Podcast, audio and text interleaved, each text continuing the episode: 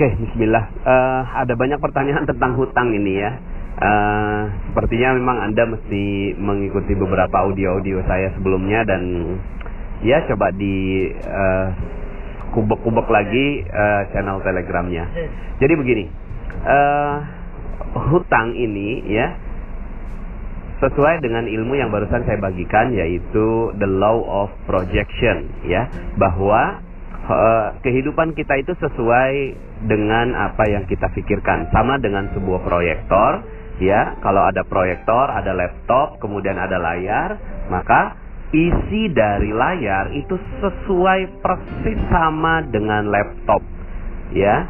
Jadi tidak mungkin ada uh, laptop uh, tampilannya A di layar laptop, kemudian di layar uh, apa infokusnya atau di layar proyektornya uh, B tidak mungkin pasti sama. Kalau di laptop A di layar A gitu ya.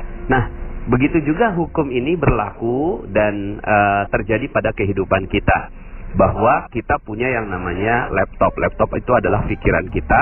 Kemudian uh, proyektornya adalah akal kita. Akal kita itu terus memproyeksikan. Dia berfrekuensi 60 ribu pikiran setiap hari twing twing twing twing twing twing terus gitu ya. Sadar nggak sadar suka nggak suka mau nggak mau tetap dia berfrekuensi. Anda tidur anda terjaga anda berbaring anda duduk terus dia berpikir terus dia berfrekuensi ya. Dan setiap kata adalah energi setiap pikiran adalah energi dan energi tidak bisa dihancurkan ya. Nah itulah yang tercipta. Ketika dia terproyeksikan melalui akal kita maka dia terproyeksi melalui nasib kita ya. Nah nasib itulah layar ya. Maka the law of projection apa yang ada dalam pikiran kita pasti terjadi di nasib kita ya ketika kita berpikir bahwa aduh jalanannya macet maka pikiran kita macet akal kita memproyeksikan macet, macet, macet, macet, macet, macet, akhirnya yang terjadi adalah kita sedang berdoa ya Allah macetkan hidupku, macetkan rezekiku, macetkan kebahagiaanku, macetkan keharmonisanku. Akhirnya layar kita ya, yaitu nasib kita jadinya semua macet.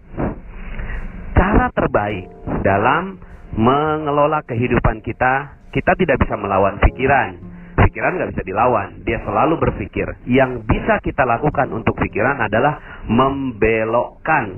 Ya, bagaimana membelokkan? Ya, kalau macet kita bilang, wow penuh, gitu ya. Karena memang realitanya penuh. Kita tidak melawan realita, tapi kita mengikuti realitanya. Coba kita ganti dengan bahasa yang jauh lebih positif. Ketika kita bilang, wah penuh jalanannya, ya ketika istri kita nanya, gimana pak, gitu kan, gimana bi, gimana ya jalanannya? Oh iya jalanannya penuh. Nah kita sekarang sedang apa? Sedang memproyeksikan penuh, penuh, penuh, penuh, penuh, penuh, penuh, sehingga akhirnya layar kita, layar kehidupan kita, nasib kita akhirnya jadi penuh, ya. Nah penuhnya apa ya? Penuhnya rezekinya, penuh keharmonisannya, penuh kebahagiaannya. Dan kalau seandainya Anda lakukan itu, jalanannya jadi penuh, hati Anda jadi lega, tenang, Anda tidak akan pernah bisa mengeluh, Anda jadi gampang bersyukur gitu ya. Nah, sehingga akhirnya hanya dengan men-switch fokus Anda, men-switch bahasa Anda, men-switch energi Anda, sama seperti laptop. Kalau Anda misalnya layarnya gambarnya A, terus kemudian kalau di PowerPoint itu kan tinggal pencet spasi ya.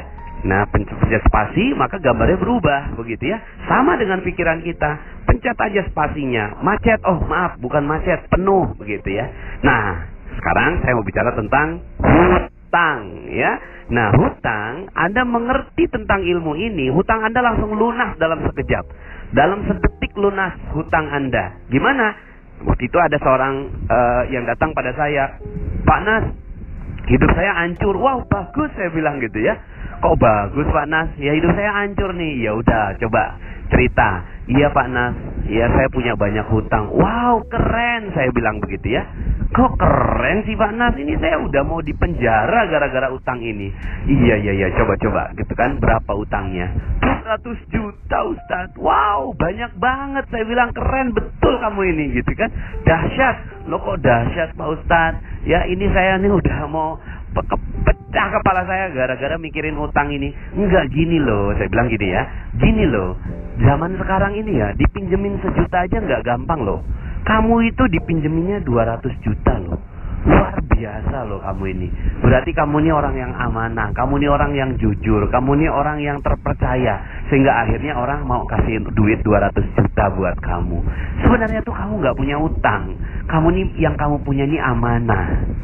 Maka ya, insya Allah jagalah amanah itu dengan baik. Ketemulah dengan orang yang memberikan amanah, berbaik-baiklah dengan dia, insya Allah hidup kamu akan jadi jauh lebih tenang.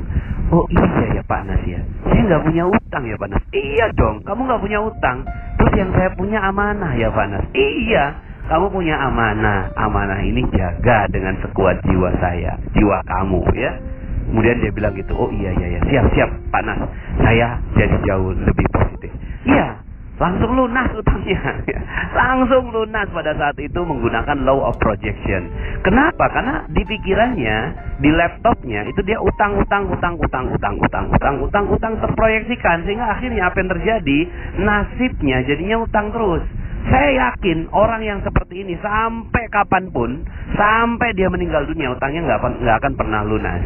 Tapi kalau dia switch menjadi amanah, maka amanah akan datang bertubi-tubi pada dirinya. Ya, amanah akan datang bertubi-tubi. Sekarang ini amanahnya 200 juta, mungkin itu untuk uh, modal toko, ya. Lalu kemudian setelah itu amanah datang berupa konsumen yang uh, apa loyal kemudian karyawan yang jujur gitu kan kemudian supplier yang baik hati meminjamkan barang dan seterusnya. Jadi amanah datang bertubi-tubi. Nah sekarang pertanyaan saya anda yang masih punya utang udah lunas belum utangnya sekarang? Dengerin ceramah saya kalau masih ada hutangnya ya maka anda perlu pantengin lagi telegram saya. Oke ya Sampai jumpa, mudah-mudahan ilmu di Telegram uh, Magnet Rezeki bisa bermanfaat untuk kehidupan Anda. Assalamualaikum warahmatullahi wabarakatuh.